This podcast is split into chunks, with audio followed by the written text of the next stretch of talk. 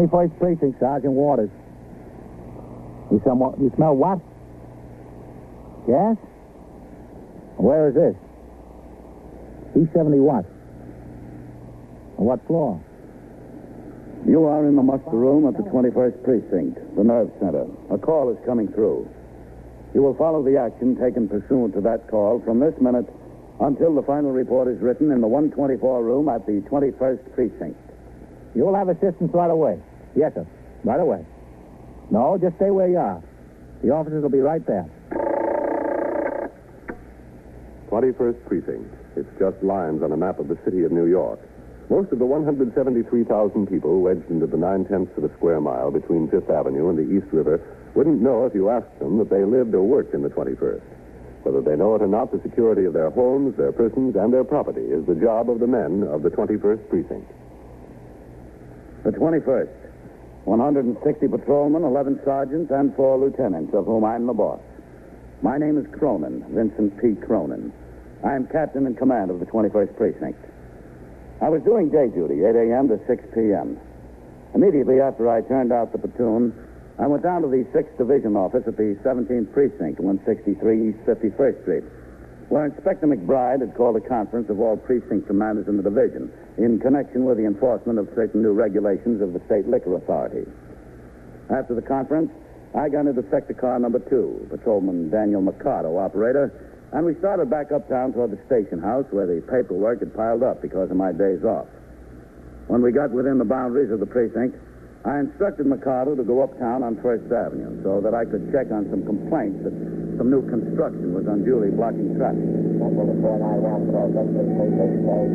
I had a lot of trick questions, Captain. You know, that could be answered logically either way, on the true and false especially. Like um, an automobile accident occurring in a public garage and resulting in personal injury shall be recorded as a vehicular accident personated. Why'd you put down for that? I put down false because it didn't happen on the street.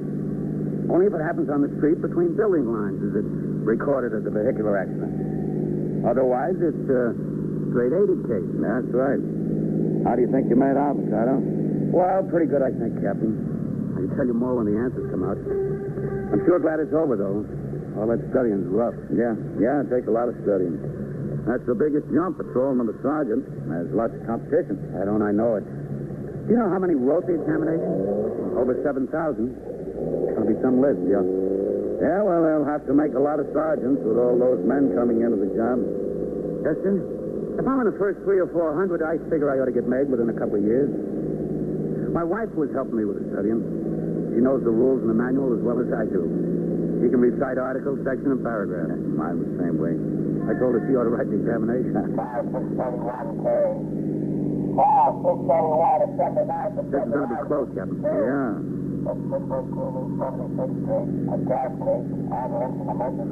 What'd he say? A gas case? Yes, sir. Okay, Mikado. Let's make the run. Yes, sir.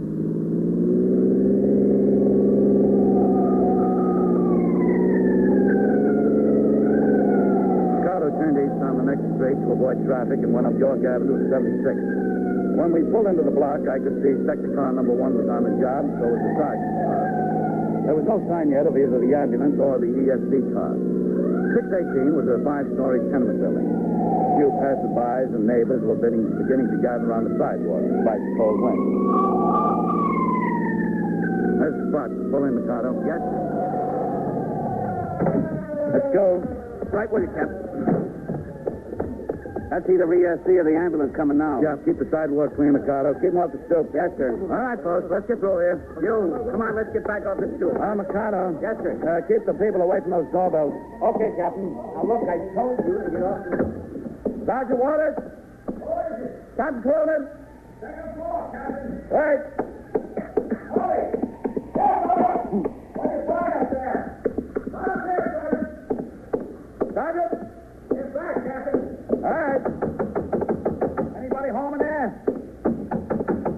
Up. This is the police. What is it, Sergeant? It's me, Captain.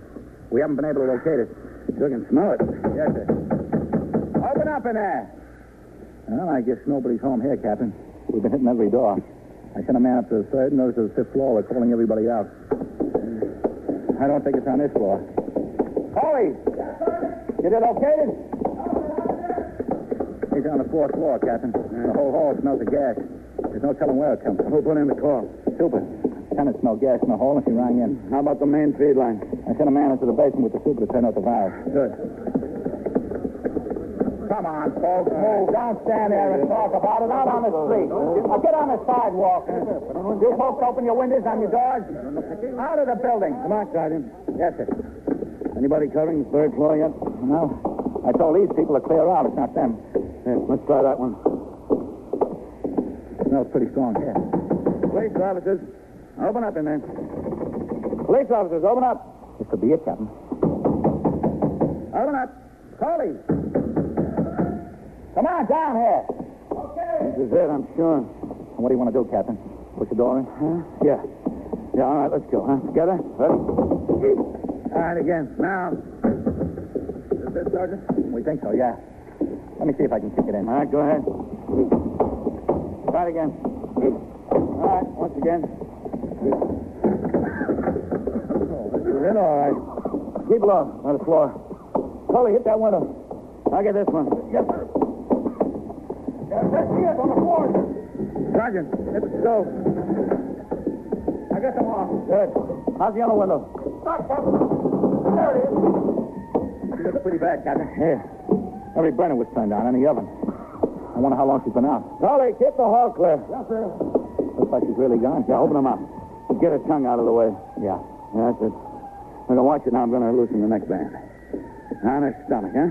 Let's go. Okay. All right, roll it over that way. Now, now turn her head. How's it? Good. The gas is clearing out all right. Yeah, I get her around there. Start some artificial respiration until the inhalator gets here. Yes. Okay? Go ahead, huh? Holy! Yes, sir. That's the SC. Get on the street. Tell them we need the inhalator. Okay, Captain. Feels warm. Yeah, yeah, keep it up. Let's see if I can get a pulse. Yes. Anything? Hmm, can't find anything. I don't think she could have been out too long. No, it might have been just long enough. Watch it there. Keep her head clear. Okay. It's getting kind of cold in here, Captain. My legs ought to be covered at least. How about my coat? Now you keep working. I'll, I'll use mine. I'm not getting anything. Now keep it up. All right, you ready? Here goes. Now watch it. Go ahead. All right. That'll warm her up. Yeah. There you go in there. Emergency squad, Captain. All right, bring it over. All right, come on, come on with it. Keep it up, Sergeant. We gotta get hooked up. Doesn't seem to have been out too long. It's warm, but couldn't find a pulse. Okay. All set. Let's get in there, Sergeant. Oh, okay, come on ahead. Slap the mask on. Keep it up, Sergeant. Yeah. Okay, let's have some oxygen, huh? Good. Good. Good. Hold it. Captain. All right, coming. Hold the mask here a minute, will you, huh? Yes, Coley? This is the super of the building. Captain Cronin, Mrs. Romero. How do you do, Mr. Merrill? Is she going to be all right? Okay, you're going to have to... No, can't tell. Now, what's your name? Campton. Louise Campton. Uh, Mrs. Romero, uh, look, we uh, we better step inside here, huh? All- all right. Make it a little richer, will you? Sergeant. Yes, Captain. Oh, she's a sweet Sergeant, the gas is cleared out. Better shut the windows. to do It's too cold like in that here. to herself. Okay, Captain. Right away. Right. How old could she be? Twenty? Twenty-one? And pretty as a picture. What? Huh? Sure, I don't know. She live here alone? With her husband. Oh? Why's he? At work? Well, I don't know. If he works. Did you, uh, you see him this morning? No, I didn't see him. Mm-hmm. What's his name? Mr. Campton. Yeah, uh, his first name. Oh, uh, uh, Bill Williams. Yeah. Anybody see her around this morning? I didn't. I don't know about anybody else. Well, what happened? How'd you find out about this? Well, I was in my apartment downstairs in the basement. I was down there, and one of the tenants, Mrs. Thompson, she came down and knocked on the door. She said, Mrs. Armero, you better come upstairs. There's something the matter. I smell gas in the hall, so I came upstairs. And I smelled the gas, too, but I couldn't find it. I didn't know where it was coming from. I looked on the third floor. I looked on the second floor. I looked on the first floor. It smelled like it could have been coming from any place. It was all over. So I, I figured the best thing to do was to get the police over here. Let them handle it. Yeah, that was the best thing to do. Let So him I handle it. went back downstairs in my apartment and I called. You don't know where the husband works, Mrs. Merrill, where he can be located now? No, I, I don't know. How should I know? All I know is he pays the rent. That's mm. that's all. Does she have any other family? Well, I, I never saw nobody. How long have they lived here? Oh, three, four months, that's all. In the fall they moved in. September, October. I could check for you. I could check on it. I've got my rent receipt book downstairs. No, no, it'll be all right. Captain, you want to look at this? Huh? There was a note on the sideboard over there. Oh, yeah. Yeah, it's it. Sure eliminates any possibility of an accident. Yeah. Yeah, sure wasn't much possibility of an accident, not with all four burners and the oven on. No, sir. Guess there wasn't. All right. Save it for the detective, hmm? Yes, sir. Oh, a pretty young thing like that. How could she do it? How could she do it to herself? There must be something wrong with her in the head. I always figured it was something like that. She don't talk to nobody. She just goes in and out and doesn't even say hello, honey. Mm-hmm. Never talks to anybody. Oh, yes. We're getting some response. No, excuse me. Yes, sure. You gonna be all right? Breathing naturally. I got some pulse. Well, that's good. I don't know how good it is. Both the breathing and the pulse are pretty weak. Aren't you gonna keep up the oxygen? Yes, sir. I, uh, I want to change the mixture. That's the ambulance. I hope there's a surgeon aboard. A shot of stimulant wouldn't hurt. She's not conscious, is she? No, sir, not yet, but she's liable to come around any minute. Good work. We were just in time, I think. She's lucky. Yeah. Yeah, but I don't know whether she'll think so. You are listening to 21st Precinct, a factual account of the way police work in the world's largest city. If you're enjoying the holidays during this between Christmas and New Year's week, don't be careless when you're driving. Roads may be slippery, the days are shortest, and the nights longest at this time of year. Death takes no holiday when he comes upon the careless driver. This has been a public service message from CBS Radio. Now back to 21st Precinct and Captain Cronin. The ambulance fortunately did have a doctor aboard. As the emergency service patrolman continued to administer oxygen to the gas victim, Mrs. Louise Campton, the surgeon made a preliminary examination. Under his supervision, the inhalator treatment was continued for another 40 minutes before it was felt she was strong enough to be moved to Beth David, the nearest hospital. Meanwhile, Detectives DeLuca and Goldman of the 21st Squad arrived to take charge of the investigation. I returned to the station house where I completed my paperwork. Then I signed the blotter and left for my meal, after which I went on patrol of the precinct. When I returned, it was nearly 3 p.m. I walked into the muster room where Lieutenant Gorman was desk officer and Sergeant Waters was now on telephone switchboard duty. Captain. Uh, just as soon as I signed the blotter, Sergeant. Yes, sir. 21st Precinct, Sergeant Waters. What is it you want to know? Yeah, they have examinations for police department candidates all the time. Well, sure, there'll be lots of jobs. They're supposed to increase the authorized force by 5,000 this year. Well, I'll tell you. Why don't you call the Department of Personnel? That's Cortlandt 7 8880. 8880. Or better yet, why don't you go down there? Well, that's 299 Broadway, Duane Street. Broadway and Duane. Okay. I'll mention it. Uh, yes, Sergeant. Uh, That woman over there is waiting to see you, Captain. yeah? Who is she? Uh, she's the mother of the one that took gas this morning, Mrs. Campton. Ah. How's she doing, did you hear? She'll recover all right. Lieutenant Gorman just talked to the hospital again a little while ago. He'll be okay. Oh, good. All right, I'll be in my office. Yes, sir. You want to see me, ma'am? Are you the captain here? That's right, I'm Captain Cronin. Well, maybe you can give me a little satisfaction. I Hope so. What's the trouble? What's your name? Mrs. Binnon, Mrs. Edna Binnon. Are you the mother of Mrs. Campton? Yes, that's right. Mm-hmm. What's the trouble, Mrs. Bingham? I want to register a complaint about the way I've been treated. Here? Upstairs by the detectives, or they call themselves detectives. They're making a report that my daughter attempted suicide. It was murder, attempted murder at least. That's what it was. Uh, no, I, I was there, Mrs. Bingham. I don't care what you were. You don't know the circumstances. Maybe you'd better come into my office. Oh, I'd be glad to. And I hope you're more considerate than that lieutenant upstairs. Now, go right ahead. Thank you. I remember his name, Lieutenant King, Lieutenant Matt King. I'm going to write a letter to the police chief or whoever it is. That's what I'm going to do. Yeah, well, supposing you sit down here, Mrs. Bennon. If I don't get any satisfaction, that's exactly what I'm going to do. Mrs. Bennon, I know you're upset, but it's quite obvious what happened. She, well, she wrote out a note. Yes, I saw that.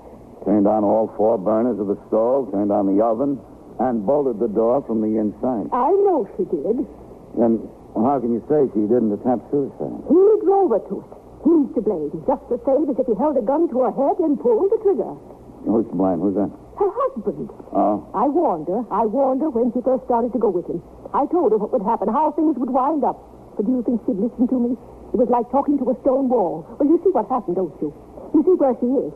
Well, I want to have him arrested. There's nothing he can be arrested for. He's ruined her life, and he's caused me two years of aggravation. Hmm, and why doesn't she leave him? He's got a stranglehold on her. Can't you see that? She's afraid to death of him. She's so afraid of him that she'd rather do away with herself. I warned her he'd never amount to anything. I warned her what he'd do to her. All right. I want him arrested. Uh, Mrs. Menon, if you want to make a complaint against Lieutenant King because he wouldn't arrest your son-in-law, you'll have to make the same complaint against me. My complaint goes deeper than that. I told those detectives I wanted to prevent him from seeing her in the hospital. I want him to be kept out. And I want him to be kept out of their apartment till she can get her things away from there. He's his wife, Mrs. Benham. There's nothing we can do to keep him from visiting her. Oh, isn't there? And it's his apartment as much as it is hers. I demand that she be protected against him. Mrs. Benham, if she wants protection, all she has to do is ask for it herself. She's in no condition to ask for anything, thanks to him. Has he been over there to the hospital? Of course he has. So concerned for her and carrying on an act. It's nothing but an act to make people believe that he cares about what happened to her. he doesn't care. He doesn't care a thing about her. I saw what he was doing when I got there. There's another thing I'd like to know. Why did you have to go out of your way to find him, and I had to find out about his roundabout? I'm her mother, after all. Well, if the detectives hadn't been able to get in touch with Mr. Campton, they'd probably notified you. I'm the one who should have been notified in the first place. The husband is considered the next of kin. Well, where did you get that information? I never heard of it. It's the law. It surely shouldn't apply in this case. You know what he did? Instead of calling me himself on the telephone, he had some girl in his office call, a stranger calling me to tell me my baby was in the Well, he probably wanted to get right over there himself. the man should have had the decency to call me himself. That's just like him. Well, I'll tell you, Mrs. Benham, it seems to me the detectives handled everything in a correct manner. I can't tell you not to make a complaint, but I think you'll only be wasting your time and theirs and, well, a lot of other people's time if you do. All right? Is that all the satisfaction I'm going to get? I don't think you'll get more anyplace else, Mrs. Benham. I'll be at the hospital in case you change your mind. I've nothing to change my mind about, Mrs. Benham. Well, we'll see about that. Goodbye. Goodbye, Mrs. Benham. Sergeant, I'm going upstairs to the detective. Oh, Captain. Yeah. Uh, Vitale came in with the husband of that Mrs. Campton a few minutes ago. Oh, did he? Yes, sir. He took him upstairs. From what I understand, it's lucky he and his mother-in-law missed each other around here. Yes. Yes, it is. Hello, Captain. Well? Skipper. Why, sir?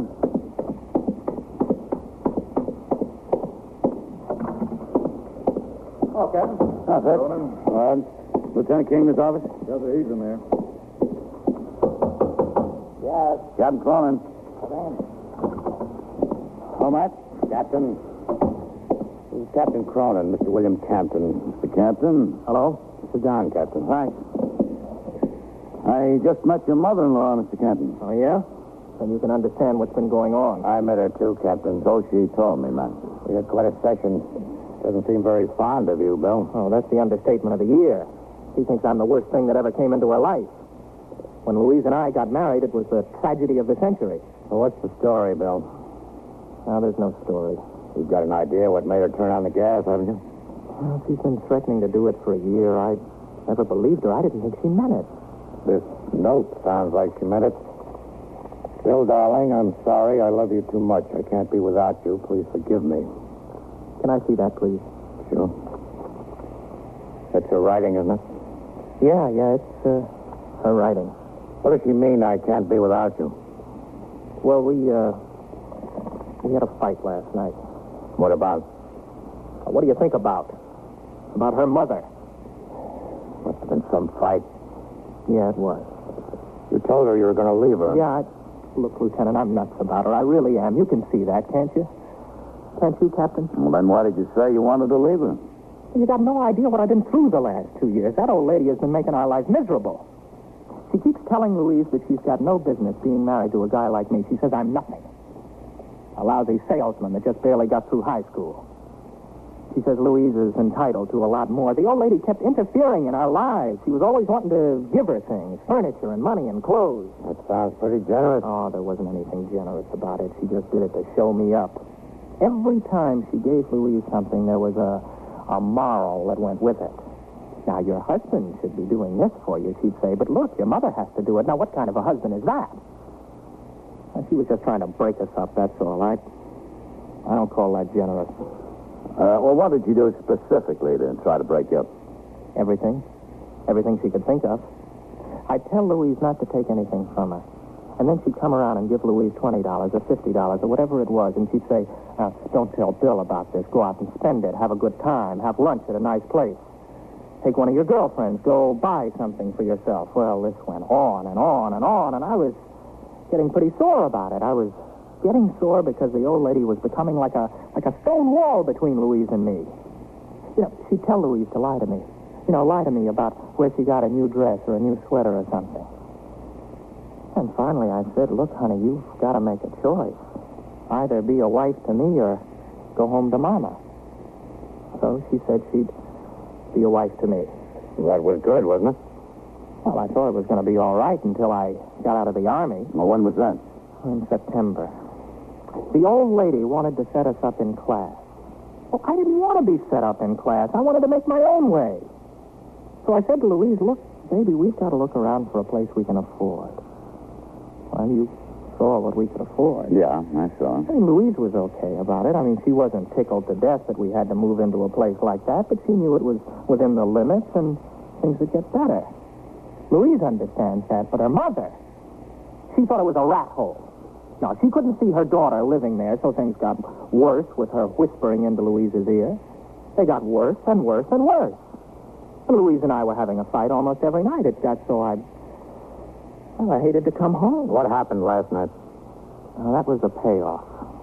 I got home, and Louise told me she'd been with her mother that day, so right away I smelled something was cooking. I said, what does she want? And Louise told me her mother said that we should come live with her. She said she's got a big apartment, she's got plenty of room, and that her daughter has no business living in a, a rat hole like this. Was that the cause of the big fight? No, that was only part of it. Her mother is leaving for Florida for a month, see? So she wants Louise to come with her. Yeah, leave me here in New York and go to Florida. All expenses paid. I said, honey, nothing doing. I mean, this has been going on for almost two years, almost since we were married, things like this. And once I went to the old lady and I said, please, leave Louise alone. You're running her nuts. And you know what the old lady said? No. What? The old lady said that she would pay for the psychiatrist. Now, how do you like that?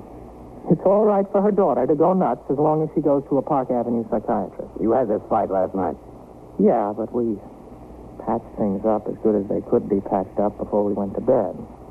She said she'd do whatever I wanted her to do. And then she started again this morning. And as soon as she started, I said, honey, I've had it. I mean, I love you, but I can't take this anymore. I'm through. This is it. Goodbye. And I went out the door. Well, I guess that was a mistake. I should have realized the mental condition she's been in. You know, she's really had it rough getting pulled from both ends like that. I made it a little bit too final. I went a little bit too far, I guess. Sure looks like you did, Bill. Well, I'm sorry. You don't know how sorry I am. If there's anything I can do to make it up to her, I, I'm going to do it. You can count on that. You're just lucky we got there in time. Oh, don't I know it, and I appreciate it. You know, the doctor over at the hospital told me she wouldn't have had a chance if it weren't for the uh, emergency squad. Not only the emergency squad, but all you fellas. It was really great, and I appreciate it. Right. What are you going to do when she gets out of the hospital? Start fighting all over again? Well, not if I can help it, but I've just got to get this settled. I, I don't know how I'm going to do it, but I've got to get it settled. I. You got any ideas? No, not me. My specialty is thieves. Mothers-in-law a little bit out of my line. After Bill Campton left to return to the hospital for another visit with his wife, I remained in Lieutenant King's office for a while. We went over several applications for pistol license renewals in the precinct, each of which must be investigated by both the precinct commander and the detective squad commander. We discussed our independent findings in each case. When I returned downstairs, it was nearly time to turn out the platoon for the 4 to 12 tour. As I came into the back room, Sergeant Lyons, who would supervise patrol during the tour, had the men lined up for inspection. As I walked out into the muster room, I saw the front door of the station house open. Inside came the crew of sector car number two.